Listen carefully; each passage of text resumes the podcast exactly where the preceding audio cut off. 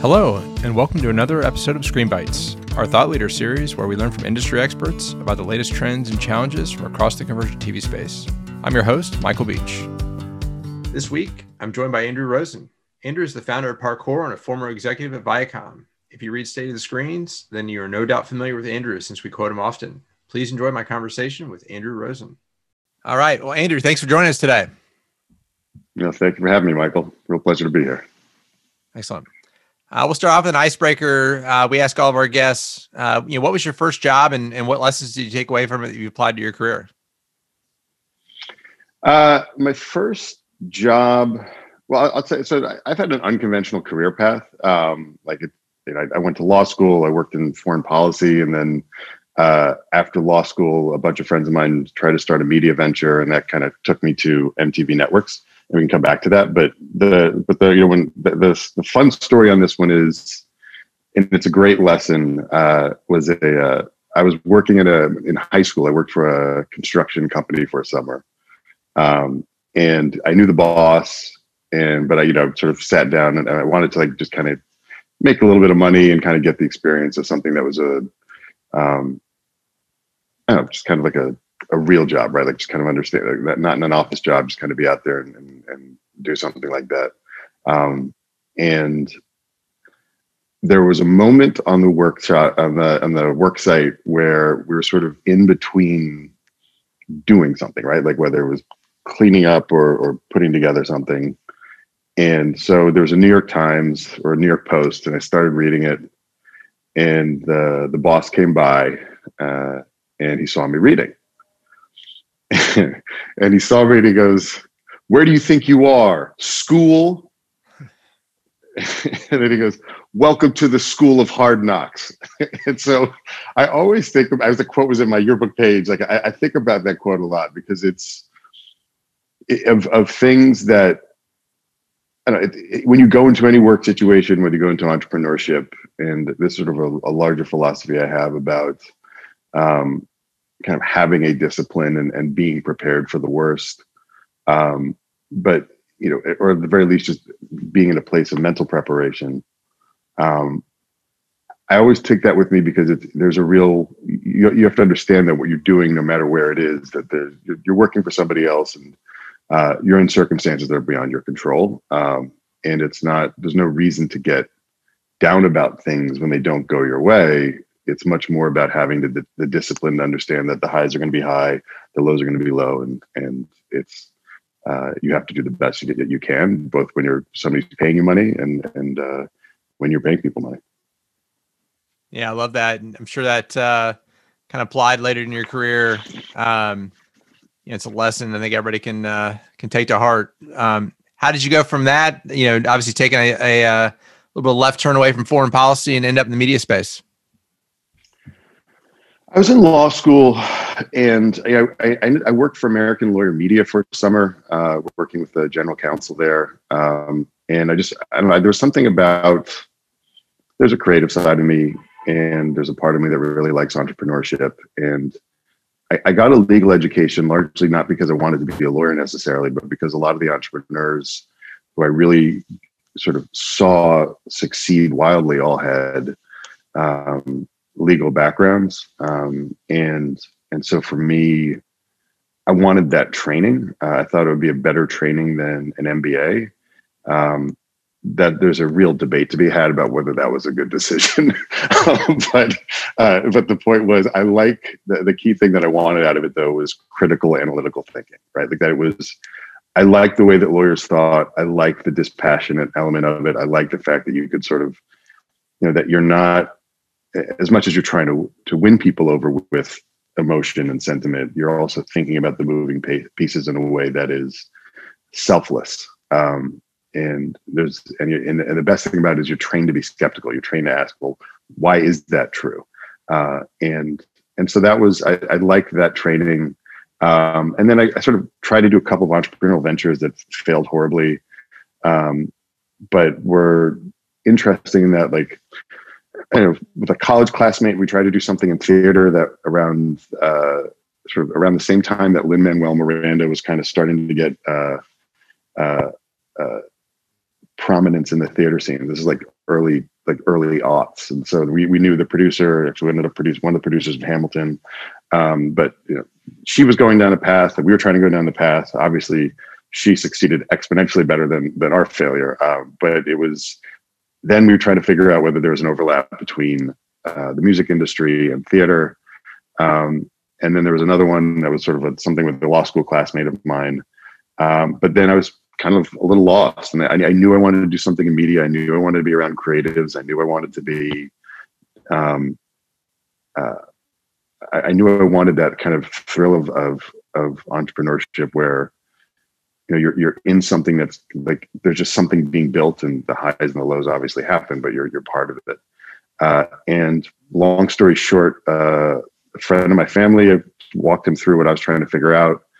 Um, after another friend had told me you know foreign policy is an avocation. Right? like it's not it's not a vocation. You're not going to make money in that. You can always be interested in it um, but it's not going to be a life. It's not going to make you can't make a living off of it. And there's there's a lot of truth to that. Um, and so when so I sort of got an introduction uh, introduction to Jason Hirschhorn through this mutual friend, and Jason and I hit it off. And the friend said, "Look, Andrew's really smart. You really should find a way to hire him." And so I worked uh, when Jason was the head of just before he became head of all digital media at MTV. He was running MTV and VH1, and they were building out MTV Overdrive um, and uh, Motherload from Comedy Central um, I forget what the VH1 was, but they, like, but they built these apps with Microsoft that were video apps, and so I was there just after the deals had gotten done, and as they were building it, and it was a strategy and operations role. Um, and so I was in MTV for about three years, and it was a highly, highly political time there. Uh, Jason left after about a year that I got there, and then uh, Nick Lehman, who's now the head of uh, uh ASCAP uh, uh, as a CEO, but when I was working for him, um, he ended up leaving not, not much longer after Jason. And then, uh, you know, sort of worth noting, the, the, interesting thing that happened at that moment was that they hired Michael Wolf to be president of MTV Networks. Uh, and there's a really interesting thing to highlight here. I've been thinking about it lately, but it's, it's just sort of worth highlighting for our conversation. And maybe it's something to come back to. But you know, if Jason was betting on, Jason Hirschhorn was betting on the culture of MTV driving digital outcomes that would excite fans. Uh, when Michael Wolf came in, his perspective was more look like we should be, we should have platforms in the gaming space, in the video hosting space. You know, they bought um, AtomFilms uh, and they bought Xfire. And what he was much more focused on was like, we need to, MTV needs, if it's going to be a digital player, it actually has to have digital first businesses and it was actually it, it's one of those uh, it's a really fascinating strategic difference um, that that I don't think you know when I think about it more and I look at legacy media business through what I do like that difference keeps on popping up right? Which is how do you preserve the creative culture that make those brands that were so powerful over the past few decades?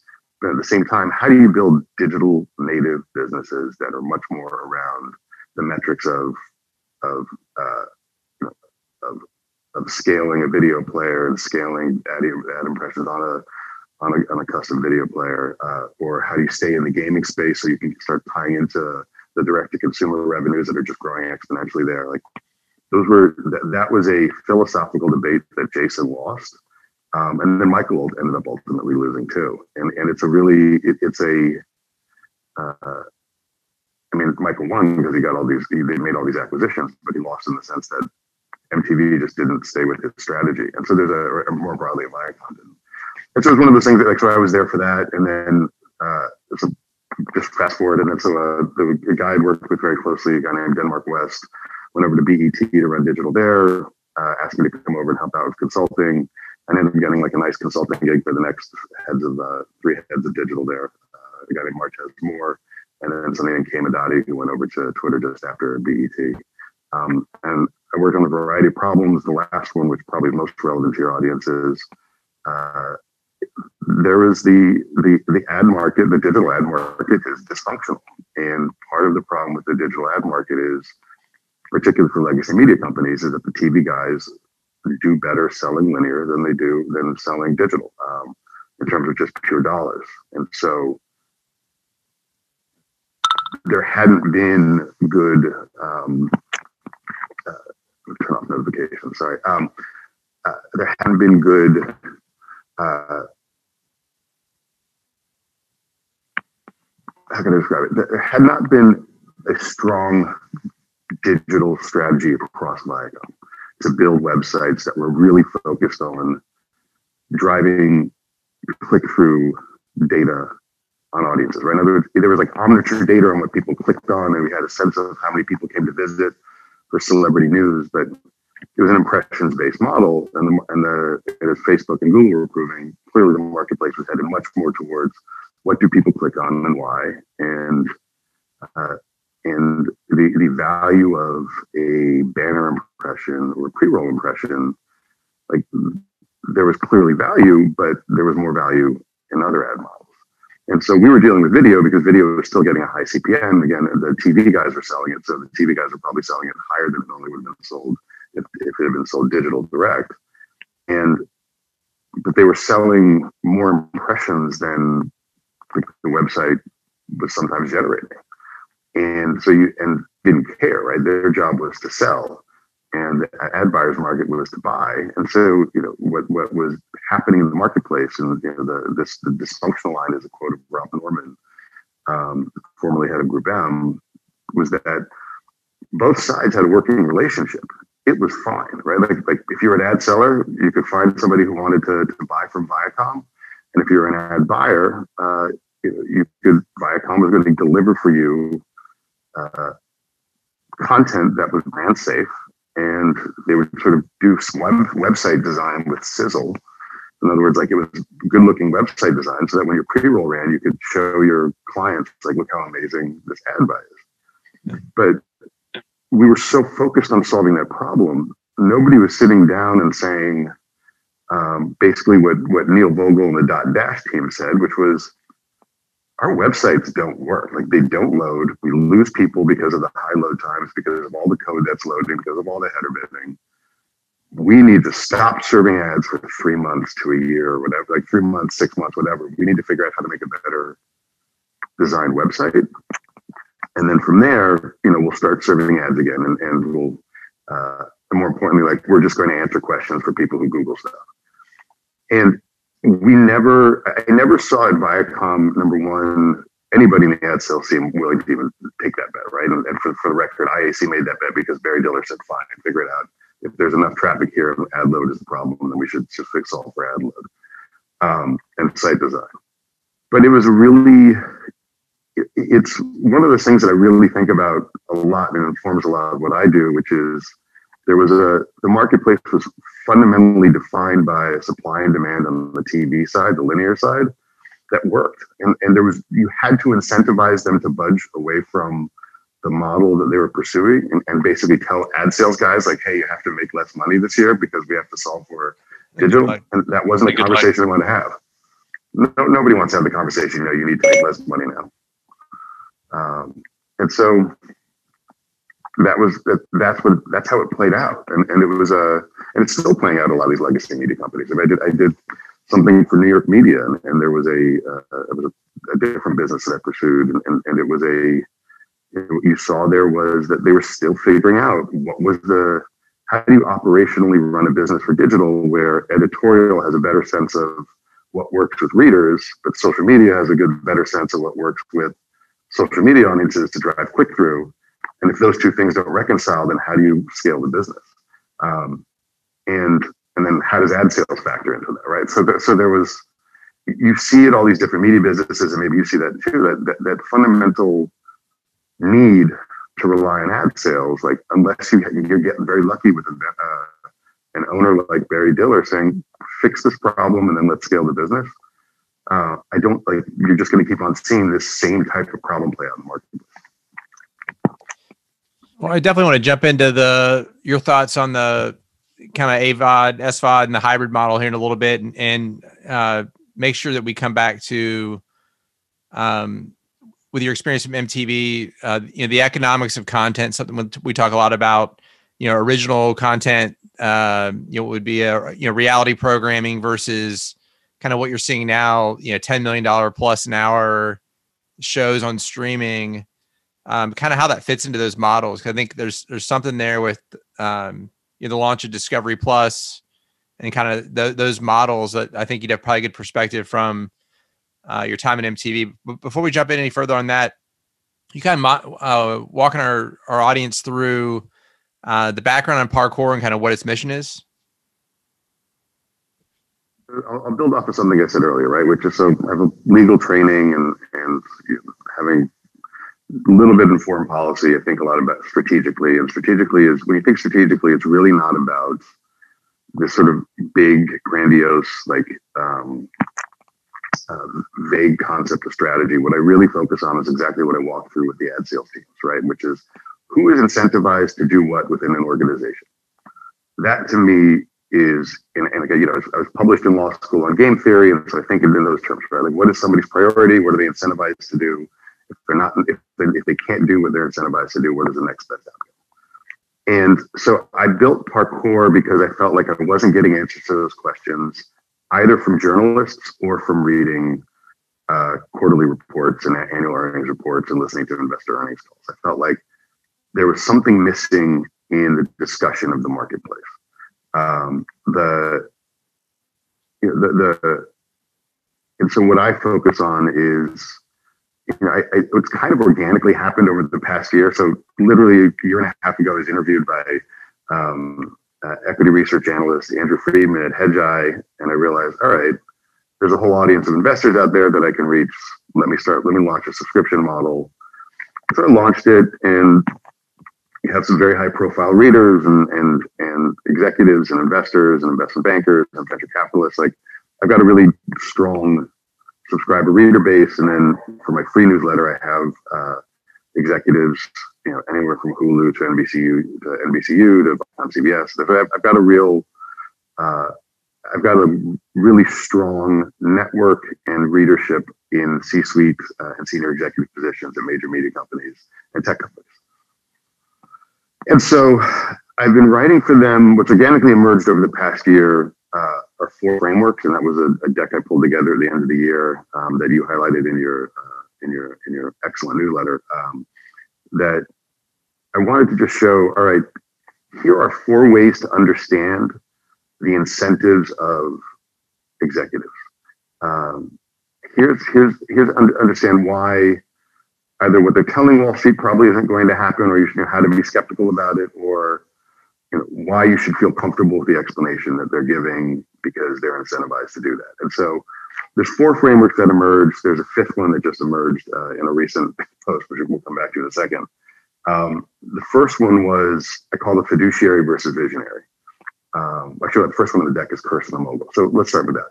Curse of the Mogul is based off of a 2011 book by uh, a bunch of Columbia University professors who basically argued, look, traditional media companies spend more money on, you know, generate more returns for their content creators and for investors. Um, and a tell of that is when they say, when they don't share metrics, but they play up, you know, the creative talent that they have. And so what I, when I, what I thought about with that lens, and it sort of came from a conversation with a close friend, um, was, okay, so this is a D2C marketplace, right? So coming back to my point about click-through behavior on a website in a D2C marketplace, we know how many subscribers there are. We know like there is an objective metric that they can't hide. And so if a company is sharing how many D2C subscribers they have, that's great. That's something that you should pay attention to and feel confident in that business. And if they're not, then that merits more questions. And so to make it very simple, obviously Netflix shares its metrics, but HBO Max, you know, AT&T gives a really robust breakdown of the difference between HBO Max subscribers and uh, HBO Max, uh, HBO customers who could get HBO Max but haven't signed up for it yet. Like you get a real robust picture of how they're operating, and it's very helpful and it tells a story, and you know which questions to ask given that they're clear. But for Peacock, which tells you that they have 33 million registered users, we don't really know anything because if if if that mean, if that's from an AVOD perspective, we don't know how many of those people really use the service over the course of a month, and from an SVOD perspective, we have no idea how many of them are paying.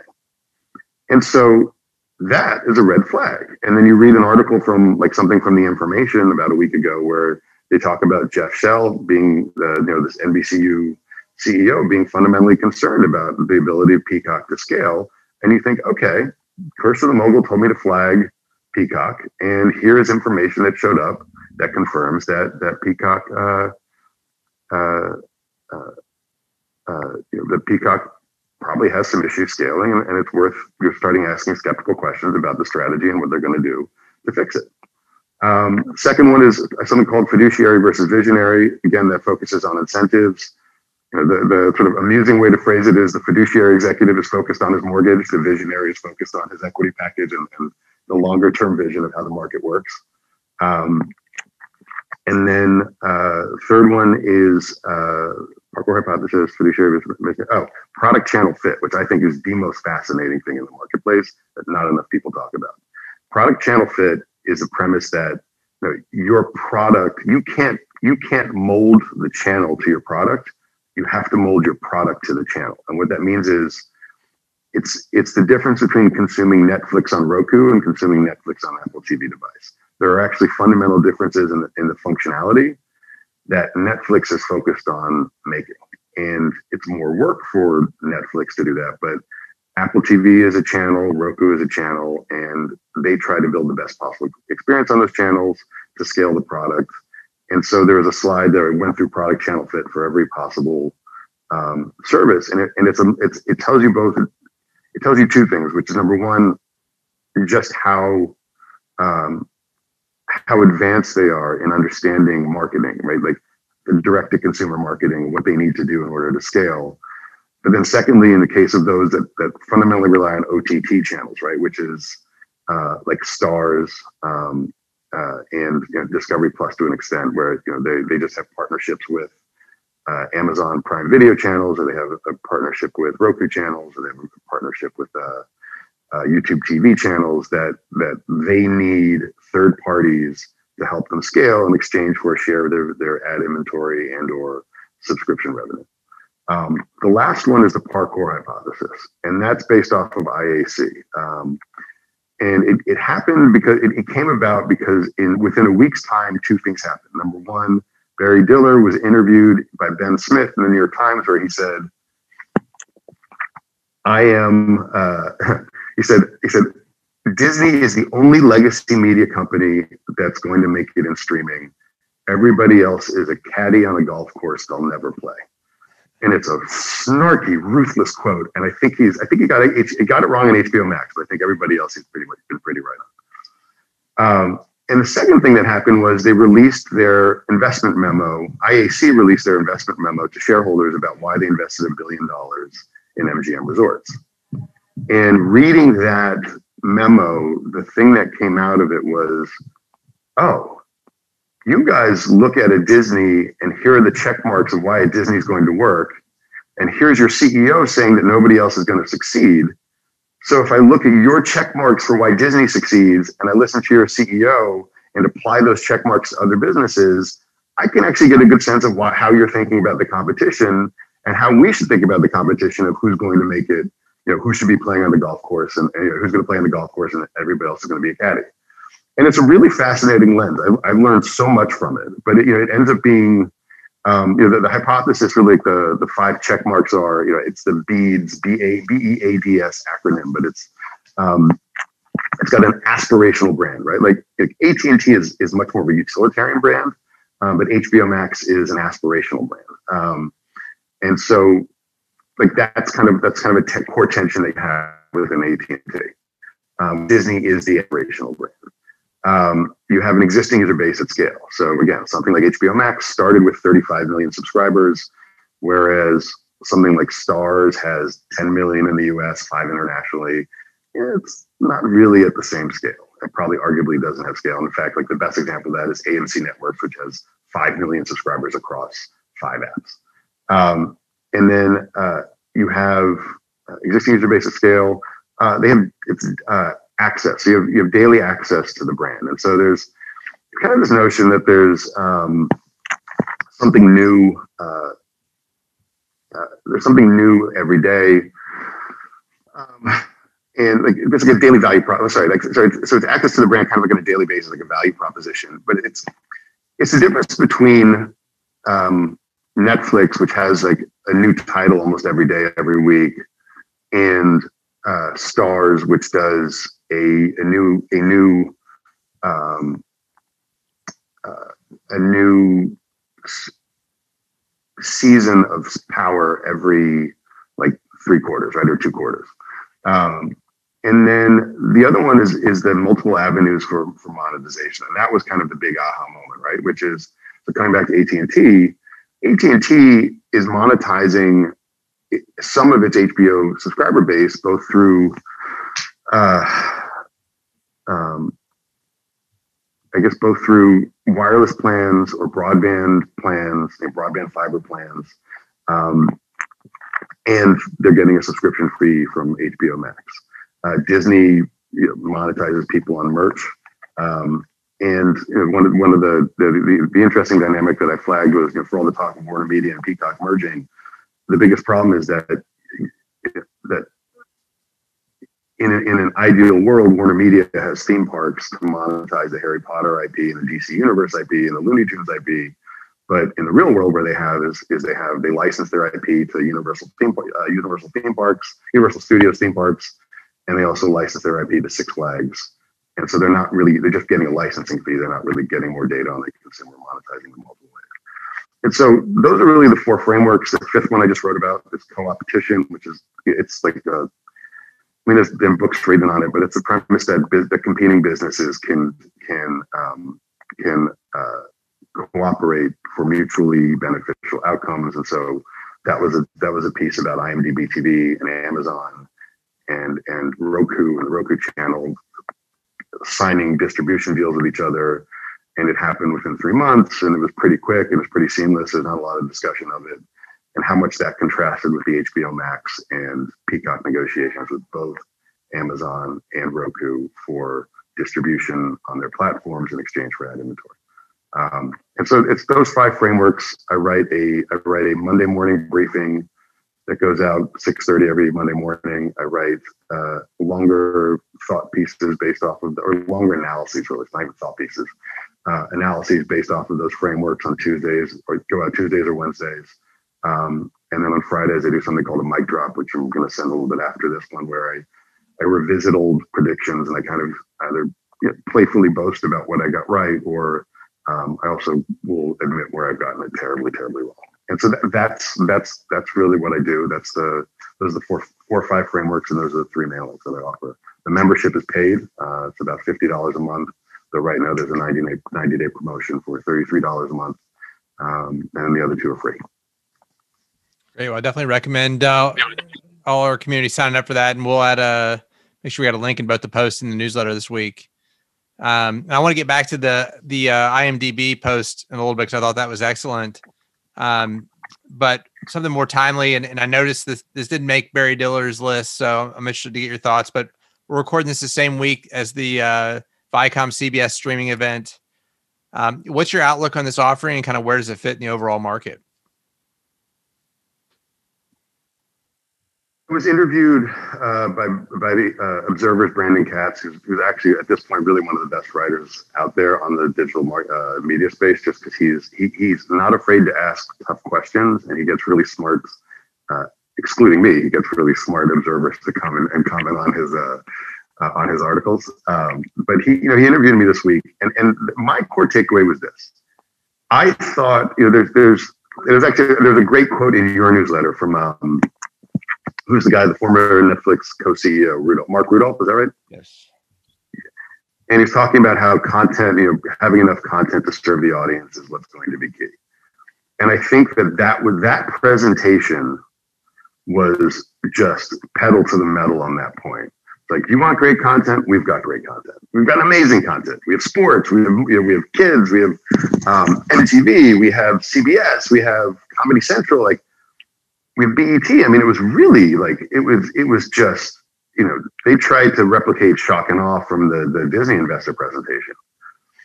There were two key differences though, which is number one, they didn't talk about user interface. So, and my favorite example is I tweeted about this yesterday is you know, there was a really excellent point made by Chris McCarthy. He, you know, after a really terrific presentation by George Cheeks about the strength of the sports uh, offerings, Chris McCarthy said, "You know what people watch after they watch sports? Well, our data tells us that they watch reality TV, and here's our reality TV lineup." And I thought, okay, that's really smart. That makes a ton of sense. And then I but then I thought, okay, so what's the software going to look like, right? Because like Netflix and uh, and and like a Hulu would make sure that after I watch the Super Bowl, the first thing that I would see is reality TV content, if that observation is true. And they didn't develop. I, I think there might have been like a five second screen grab of the of the interface, but like Disney at its investor day did its uh, Disney at its investor day did like five minutes uh, talking about how the Star and Star Plus interfaces would work. So you had a sense of where that where that product was going, and you had a sense of how ESPN content would sit next to Disney content uh, on Star Plus, um, or how Star content and, and, the fact that there was you gating, adult gating on the uh, on the Star app, like you understood the 101 of how the business is going to work. And then they didn't you didn't get that from Viacom about its own streaming product. Um, the second thing was I didn't think that um, you know, I, I, they didn't really talk about marketing. Like you know, they, they sort of like Discovery. Discovery did the same thing on its investor day. They didn't want to disclose that many marketing partnerships, and they're sort of still figuring out. And you know, they have that Apple TV partnership, and it looks like Apple TV helped them grow uh, subscribers uh, over the past quarter, but now it sounds like the, deal is off. Like there's, there's some weird. It's not clear how they're going to market this thing. And again, this is a product channel fit argument, right? Which is okay. Are you going to make channels deals where that requires you to give up 20% of your subscription revenue and 30% of your ad inventory in order to scale? Um, because as Scott, as Roku Scott, EDP Scott Rosenberg has said, and I think it's a really terrific point. He's like, look, yes, we take we take that share, but you're incentivizing us to help you. Like if you don't give us that, then we can't really help you grow. And and we know our own ecosystems. We want to help you grow in our own ecosystem. And it's you know I, I, I get why a pitch like that merits skepticism, but at the same time, like Starz has grown because of it. Disney has grown because of it. There are, there are success stories. And Viacom CBS didn't mention that. And so I, I I thought that my, you know, I, I, I, was quoted in Brandon's article as saying, you know, that I was sold on kids, sports, and Pluto TV, and the rest of the stuff they're better off selling to Netflix. And the, the it's it's a it's a simplistic quote, and, and I think it I think it you know it hasn't invited any criticism. I haven't had any like blowback from it, knock on wood. But you know the but the, the point of it is, I'll put it this way: the simplest way to, dis, to distill the problem if Netflix was not bidding on a Frasier reboot with all of its data and with 67 million uh, US subscribers, right? If they, if they didn't try to find a way to get Kelsey Grammer and Frasier back on their platform, then why is Viacom CBS betting on it? And you can sort of, and, and, for the record, I think that logic also applies to Peacock and Punky Brewster. Because I think there was a review this week in the, the Hollywood Review where the point was, well, why is this here? Like, we get why it's here. We understand the generational angle, but like, the, the so what of having the show isn't very clear, other than the fact that NBCU has this old IP and they think that they can repurpose it uh, and and monetize it.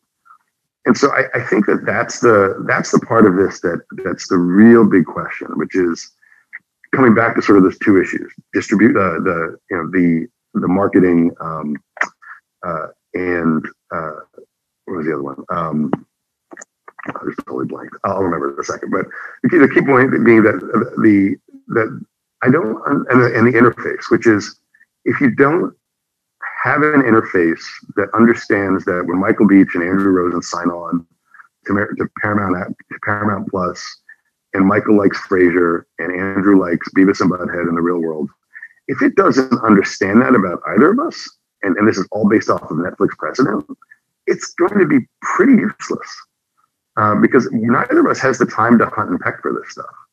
And so I, I think that, and more importantly, like if in, on something like Frasier, again, like if, if, if Netflix isn't doesn't isn't saying that its users want it, then if there's no demand for it and the interface isn't there to recommend it to Michael instead of Andrew, then the bet becomes a little bit even more suspicious. And so you start to wonder whether they're better off in that kind of arms dealer model, like, like they did with South Park. As much as they're launching without South Park, which is a real weakness, at the same time, they got $500 million.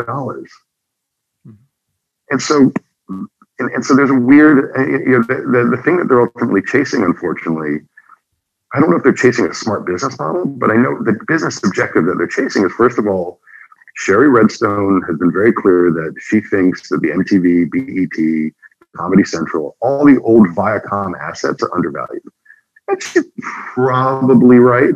Uh, there's, there's, and I think she, I think they did a good job. And it was pretty clear that this was, the, the, the objective of this investor day, which is, listen, you're totally underestimating the, the value of our library. Look how powerful our library is.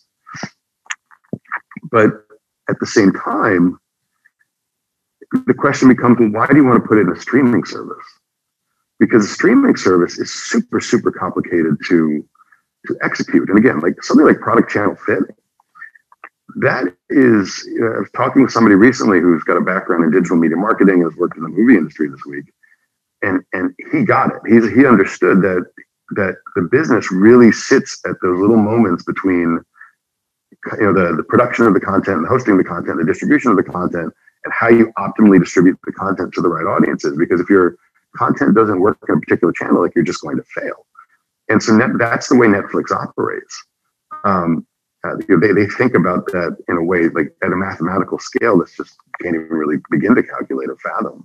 Um, and I just don't know if Viacom CBS is ready to do that, as strong as the pitch about the strength of their brands and their library was.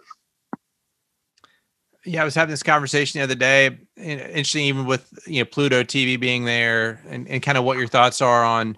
Obviously, that's been a you know successful uh, AVOD uh, platform so far, and you know a lot of the other services that have launched haven't launched with that as kind of a um, you know connected entity. What do you see long term? I mean, is there uh, one? Do you think they'll be able to monetize users on Paramount Plus at a higher rate than they can on Pluto, or you know, what are your thoughts?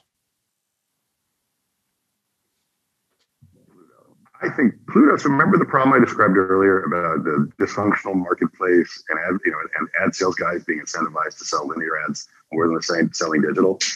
Pluto is an additional distribution channel for TV advertising with the same content that also includes targeting and, and first party data, all the things that advertisers are willing to pay more for. Pluto TV is the best digital media acquisition Viacom uh, made, uh, both while I was there, I was there, and after I was there. I think if you know, at the end of the day, if you want to map a digital project product to what you do best, Pluto's it. They like people don't really fully appreciate just how strong Viacom CBS's ad sales teams are. I mean, Viacom's ad, ad sales team before the merger, and the same for CBS. But Pluto is arguably plug and play. It's basically sell the same inventory, but now it's a free service, and we're just going to start um, extending the reach and offering targeting in a way that we weren't able to before on TV, or at a level that we weren't able to before on TV, because they did have a sophisticated. Uh, Viacom Velocity was a sophisticated targeting platform, and so I think Pluto's just on its own is is again, this comes back to the IAC point and, and the Dotdash example, right? Which is if Bob Bakish went to the marketplace and said, look, Pluto is just the future. Like, this is what we do best. And more importantly, it's just so much more robust and a rocket ship compared to what we had in, in TV ad sales without that, that, that won't even disrupt what we do well in TV ad sales. I don't know why the market would punish Viacom, CBS for, for saying we're going to weight this heavier because it's the real deal. I, I, but again, I don't I don't think like an investor. So you know, investors have been really happy with the numbers that make no sense to me. I'm I'm the guy who thinks about well, I know what the number says, but what are the moving pieces behind that number that where I where where we have evidence where we don't have evidence, right? So coming back to having a law degree, like it's it's an evidence based argument to being able to ask questions. And so I I find Pluto just to be awesome. I, I, was so impressed with Tom Ryan in that presentation. I thought he was a rock star in that. Tom Ryan, Chris McCarthy, uh, sorry, Tom Ryan, Brian Robbins, and George Cheek for the rock stars in that one. I just thought like a thing that I was sold by. I was sold by those three, and, and again, Chris McCarthy's point about reality TV too. Um, but I just find that, and you know, Ryan's now running the the the video platform and the interactive video division after Marc DeBevoise left, and I'm really fascinated to see what he figures out because his background comes from having built these things from the ground up. I just like I think Pluto is um, I think Pluto's the real deal. I think the premise of using library content uh, to you know, to drive uh, video consumers is awesome. Uh, the one thing I forgot to point to make, I thought the one point I forgot to make earlier that, that's related to this is at one point Tom Ryan showed a slide of how they're going to drive traffic to the uh, streaming services. So, and it wasn't marketing partnerships. They said, "Hey, you know, we are number one on linear TV for uh, media. So, you know, for media companies, we're number one on social video for media companies. I think I think you to very like specifically defined subset, but and they said, and then you know we have Pluto TV, and I just felt like hmm, I, I don't I don't know. That's the one weakness in all this, which is I think Pluto TV is awesome. I think I think the point that they were making was not necessarily that they could scale from all this, but rather if you highlight linear TV as a way to drive traffic, what you're basically saying is we have all this inventory that we don't have to pay for, so we can place as many bets as possible um, with house inventory to drive subscribers, and therefore it's going to be ROI positive, which I think is makes sense. Um, and then for the social video, that's that's an interesting question only because you know they have to have the sophistication of like a of a Netflix, right? Where you they know when to run a six second ad versus a thirty second ad, mm-hmm. or when they when you know or the uh, uh, what's it the TrueView? I think what's over the um, you know the, the call to action for skipping ads when, when that shows up um, and the timer and then i don't know if they have that sophistication in house um, and then uh, you know the, the, last one being pluto tv I, I, think it makes a ton of sense it's going to scale worldwide it's going to be again more house inventory it's just a question of how many of those people are going to be actual qualified leads given that they're going to a free service where they just have to add an email rather than pay money you talked about uh, Peacock earlier and kind of their multiple models, you know, uh, premium and uh, ad supported and, you know, free with your Xfinity service. You know, what are your thoughts over on the, you know, AVOD only, SVOD only, or, the, or hybrid? And kind of, you know, do you see uh, which one winning out or just a proliferation of all three? I, I think the I think Peacock and Paramount Plus actually have very similar issues, which is what's the value proposition of sports to the consumer? What's the value proposition of kids' content to the consumer? And what's the value proposition of your broader library to the consumer? And I don't know, right? Like, I don't know. When I heard the sports presentation from George Cheeks, I thought, wow, that sounds like an awesome app that I'd like to see. And then when Brian Robbins walked through all the kids' content, I thought, wow, that's an app I'd like to see. Um, and then, you know, and then when uh, again, Chris McCarthy made the point about reality TV and sports content, I thought, wow, that's a user experience I'd like to see, right? And so, and so, what's interesting about all of those, and is sort of my thinking lately, so it's a little, it's a little new, but I'll share it, which is I sort of wonder what it would be like if you had a startup app with the same rights, right? Starting with, let's say it was just a startup app that had sports, reality TV, and kids content. My guess is they do something kind of similar to Netflix where they break, they break out the kids experience. And then the rest of the, the viewing experience really would be built around okay, you can watch sports, you can watch reality TV. And because there's so much reality TV around there, we're going to start messing with the permutations to keep you engaged because there's actually something here. Like we have this fundamental insight on human behavior, and we're just going to find a way to make this thing scale. And so I think it's I think that's actually like a compelling business pitch. Like somebody said, look, we're just going to take sports rights and available reality TV IP, and we're just going to build a fun viewing experience. I think that would actually do pretty well. And you know, I don't know if it would end up being like a Xumo or a Pluto being bought by one of these guys or you know or a Tubi, but it makes sense. and so because they have that data insight, and because the user interface is all about the you know, what do you want to watch right now, and so I like like I, I think in terms of that logic, right? And so if you think in terms of that logic, you start thinking, you start looking at the Peacock app, and so you see the the channels viewing thing, which I actually think is really cool. Again, that's just mirroring what Pluto's doing, and I've, I've watched that Night Live sketches a few times, but really nothing else. Um, and I, I, there's a, a, a, criticism that I, I, agree with, which is if I come in halfway through the show and I can't rewind, then what's the value to me of having that mm-hmm. show on? Um, and and so at some point, the, at some point when you're trying to lump all these things together, the fundamental value of what you have is actually getting lost, and your fundamental understanding of the consumer seems to be getting lost. That was my takeaway from the Paramount conversation. So I say all that because at the end of the day, I think people would pay for sports plus reality. I'm skeptical that people will pay for sports plus reality plus library content plus movies plus like like it, it's kind of like I don't think people pay to drink from a fire hose, and I think that's what Peacock's kind of hybrid model and uh, uh, and uh, and so and Paramount Plus's hybrid model is trying to do.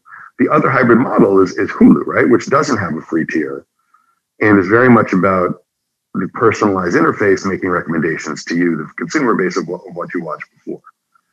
And then they've broken out live TV as its own experience. It's also somewhat integrated into the uh, into the app. And notably, like they've just signed the Kardashians for reality TV, and they're making a bunch of other reality TV bets. Um, and they've had some, they've had success with Discovery's library, right? So something like Hulu is really interesting because they're an AVOD model, but they don't have a free tier, and they're kind of they're they're playing in that understanding that Chris McCarthy build in a much more sophisticated way than either Peacock or Paramount Plus. And so I, I think about that a lot because I think that the again, like the Hulu, Hulu basically says to Hulu basically says to Paramount Plus, you're absolutely right, and here's how we're doing it. Can you do the same thing? Yes or no? Um, and I don't think I've seen that point made yet, but I think it's actually very much the the market dynamic. Um, and when coming just and just to answer your S5 point quickly, like I, think there's something. My, I think if, if, you remember, I've written a bunch about the the genre wars, and the genre wars are. I don't think it's the streaming wars. I don't think these services are really competing head to head. But I do think it's really interesting that Starz has found 10 million subscribers in the US simply by focusing on uh, with creating content for undervalued audiences and focusing on women uh, and navigating a user behavior of, of, of not churn, but really pause, right? Which is people watch something, they, they, they churn out of it and they come back a little later. Antenna has fantastic data on this. Like you should ask them for it because they sent me some. Um, but like it's a really it's really interesting to see that they have a business with that understanding of the consumer and they make production decisions based off of it. And so the same thing goes for what amc is doing with like Shudder. You know Shudder I, I kind of like amusingly refer to as a goth app right? Like like there, there are people who like horror year round they like dark dark content year round but they that you know, netflix doesn't bet on horror year round netflix bets on horror around halloween. But they're millions of people in the US who probably want a horror app year round, and they serve it to them at a cost effective price. Um, and again, they can you know they can come up with new content like Creepshow, and again they can navigate that whole pause dynamic. And so what you're finding is that there are as much as Netflix is crushing everybody and Disney is, is, is just extraordinary in its growth. Um, there are there are business models to be had at a smaller scale. Um, and they're profitable and they they leverage product channel fit. They understand the direct to consumer relationship that people when people leave, they're not leaving forever, and you just have to figure out a way to kind of keep them in the loop. Um, and it's a business model, and and I just find that really fascinating because you know all of a sudden you start to realize you start focusing on bets on genre and not IP. And so something like Bridgerton on Netflix was a was a bet on genre, um, and it was a bet on like airport romance novels as as you know as reimagined by Shonda Rhimes, and like that was you know, airport romance novels really had trouble getting to marketplace before that. There you know, and in fact there was somebody had a Twitter conversation with someone, and she was describing the fact that like if you were reading a romance novel on the subway, odds are it was it was there was a book cover on it, right? There was a whole market for book covers for romance novels that took off simply because people didn't want to be seen as reading like a trashy, like saucy, sexy romance novel in public. Um, and so it's it's really that point about genre and seeing the types of bets that work because you know I I, I once helped uh, a friend of a friend with a, a, pitch for a music show to Netflix and you know I got pretty high with it and the feedback I got was like, like this isn't gonna like these shows don't really you won't see a lot of those shows on that site because it doesn't really drive subscriptions and it doesn't really drive the types of conversions that they need and, and I think I think they would do a music show if they could figure out a way to do it. They, they sort of get like the again, like Shonda Rhimes does romance novels. Like you need, um, you know, it's almost like Martin Scorsese in the band, right? You need the big name to reimagine something for music that's going to drive subscribers. Um, it like, but genre, if because all these individual channels exist and they provide all this data on consumers, and the, and the data on consumers is getting better, getting more robust, and the targeting is getting better um, that you can actually in each of these channels um, and particularly in YouTube, where, where Netflix, is, as, as an executive said to me, is eons ahead of everybody else in terms of marketing. Uh, you can put one of these an ad for one of these shows in front of the right audience, and there's a strong likelihood that you're going to be able to convert them based off the data that you get. And it's just an entirely different business model, but at the same time, because you have a recurring, a, a guaranteed recurring source of revenue, um, and you're able to find that consumer much more easily than you probably were with linear TV, which is much more spray and pray. If you can figure out the science of it all, and it's you know it's an evolving science, it's complicated and sometimes it's expensive. Like there's a business model to be had. Well, uh, this has been fascinating. I, I, could I could talk about this for hours, but uh, I'm gonna get you out of here on two more questions. Uh, one, kind of really big picture you know, looking forward, kind of what um, what single development are you most excited about, kind of in the in the overall um, kind of streaming landscape? So I, so to answer your question, I think co-opetition is actually the most exciting development, um, and I say that partially because uh, as a self promoter, but more more so because I think the standoffs between Roku and Amazon and NBCU and HBO Max.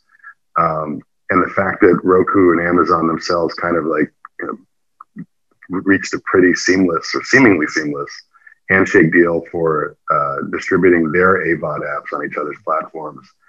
I just think it's a fascinating point because within that is this question of original content. IMDb TV is producing original content. Roku for the Roku channel is now distributing Quibi content as their own. Um, and here you have HBO Max and Peacock as these legacy media companies that again like invested in Punky Brewster um, and it, the sort of the the the, the, the secret uh, uh, I guess the secret um, uh, issue in the HBO Max negotiations you know, that led to that kind of triangulated outcome where they had a deal around Amazon Web Services um, was they had a, um, you know, that, that the AVOD inventory, and sorry, the advertising inventory uh, for the AVOD services. I don't think I don't think NBCU or uh, or Peacock, uh, NBCU or um, Warner Media were comfortable with the notion of Roku and Amazon having stronger uh, digital ad platforms um, for targeting with first party data, right? Like first party data at NBCU versus first party data uh, at Roku across 61 million homes or at Amazon across 150 million Prime subscribers. Nobody wants to compete with that. And so if you go in and you, and you make a deal and you say, all right, like, I want to be on your platform and I really don't want you to compete with me on, on ad sales. Um, and in fact, you know, in the, there's a really fantastic uh, like like Lightshed just wrote a piece about this, but Rich Greenfield, if you look at the the Roku earnings call, he asked a terrific question on this. So we're like, where do you buy?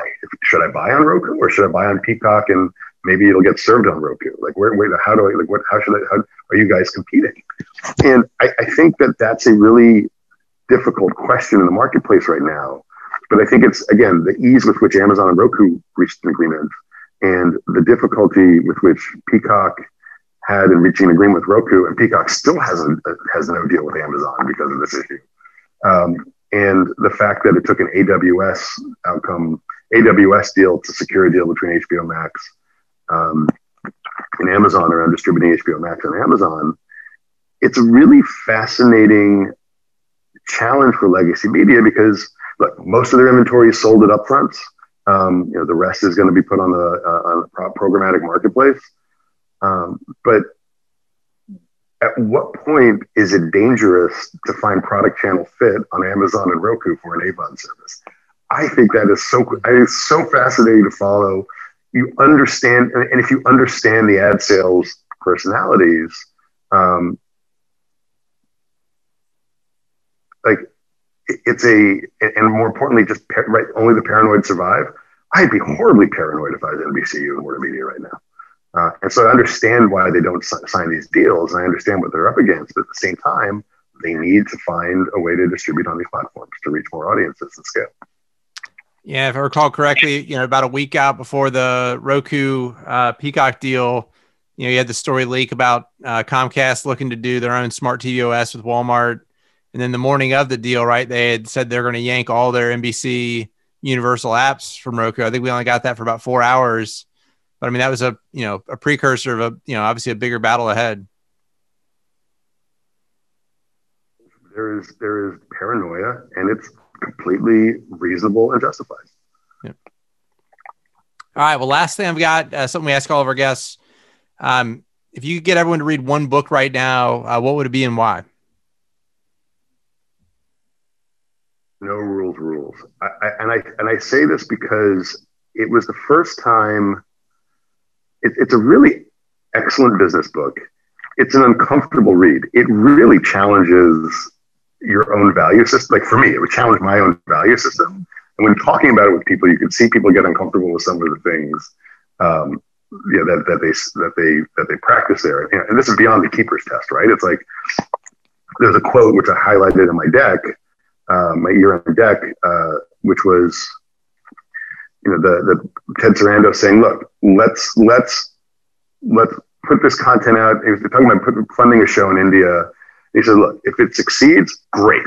If it doesn't succeed, will be a big, terrible mess that we're going to learn from, and then we're going to fund the next thing. And I just, like, we never had that conversation at Viacom CBS. Nobody thought that way. No, nobody, it was, it was like, we have to win, we have to win, we have to win.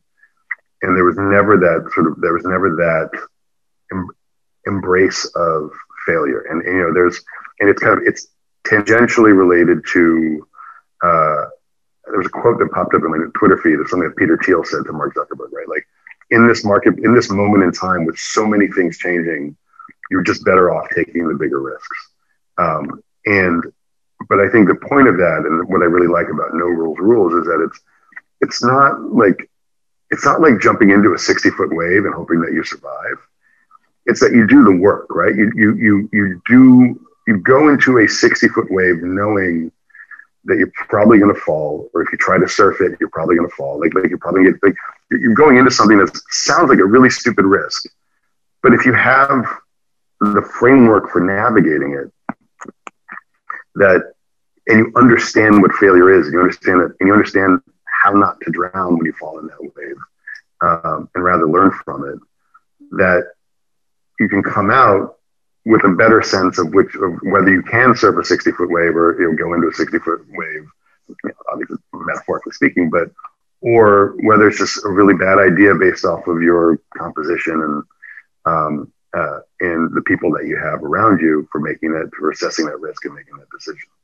I think that that book is it's it's a very well structured book, and because it it really pushes on you in uncomfortable ways, and either you're okay with it or you're not. I liked it. I, I enjoyed it. I thought that, that made it an unusually good read.